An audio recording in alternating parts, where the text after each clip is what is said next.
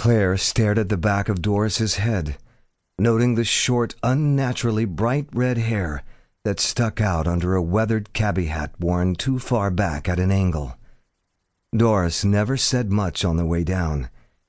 She had lots of questions and comments when she brought Claire back up. Claire sensed in her a kinship, a certain rebellious spirit, and she guessed the cabby had been warned not to interfere with a guardian and her mission. Claire never knew another guardian angel except one who had any memories of life as a human before the wash erased the memories. Just as she was certain she would never need to eat or sleep and wouldn't age, she knew she remembered things about being human, like the day she was murdered. She had carefully guarded this secret. It meant something was wrong with Father's wash mechanism, or something was wrong with her. In a matter of seconds, she was running down Daniel's crushed granite driveway in the dark to the two story stone cottage tucked behind two massive homes.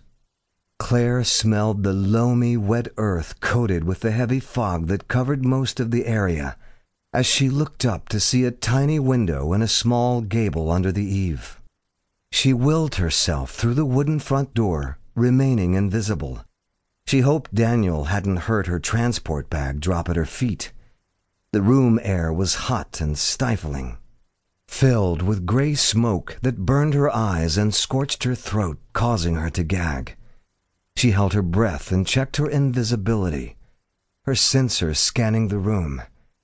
No sign of the dark angel.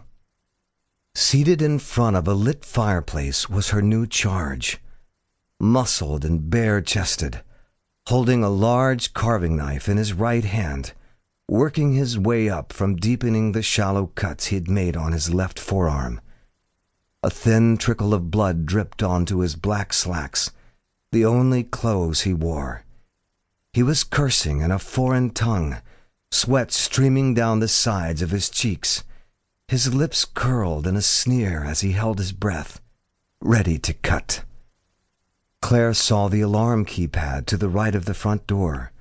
She willed herself there and pushed the red fire button, sending a shrieking noise throughout the living room. Daniel took too long to put his hands to his ears. He must be drunk. She saw the smashed neck of a wine bottle and pieces of green glass littering the floor at his feet. Remnants of a painting, torn and ripped apart from its frame, bubbled in the fireplace, sending a black streak of oily smoke up the wall. Before Daniel could stand, Claire willed herself back to him. She rubbed her thumb against her two fingers, producing dust, and applied the sparkling mixture to the raw flesh on his forearm. Golden threads began the work of restoring his skin. He didn't notice. He danced around the glass, stumbling over to the flashing red alarm, Claire smelled the stench of terror and sweat mixed with the acid burning paint smoke coming from the fireplace. His chest was streaked with wide ribbons of red wine, his cheeks were flushed, and his full lips were stained deep burgundy. The fury inside him was so intense Claire almost stepped back, but she held her ground as he punched a code into the pad that did nothing to stop the noise. He tried again then ripped the keypad from the wall and left it dangling by two wires. The head splitting sound abruptly stopped, and he watched the pad sway back and forth, its red light refusing to submit. He turned his back on it. She leaned against his massive shoulder muscles, feeling the heat of his body, reading the torment in his soul. She wrapped her arms around him the salty smell of his body was an elixir. Claire tingled with energy. I am here, Daniel. Nothing can harm you now, she whispered.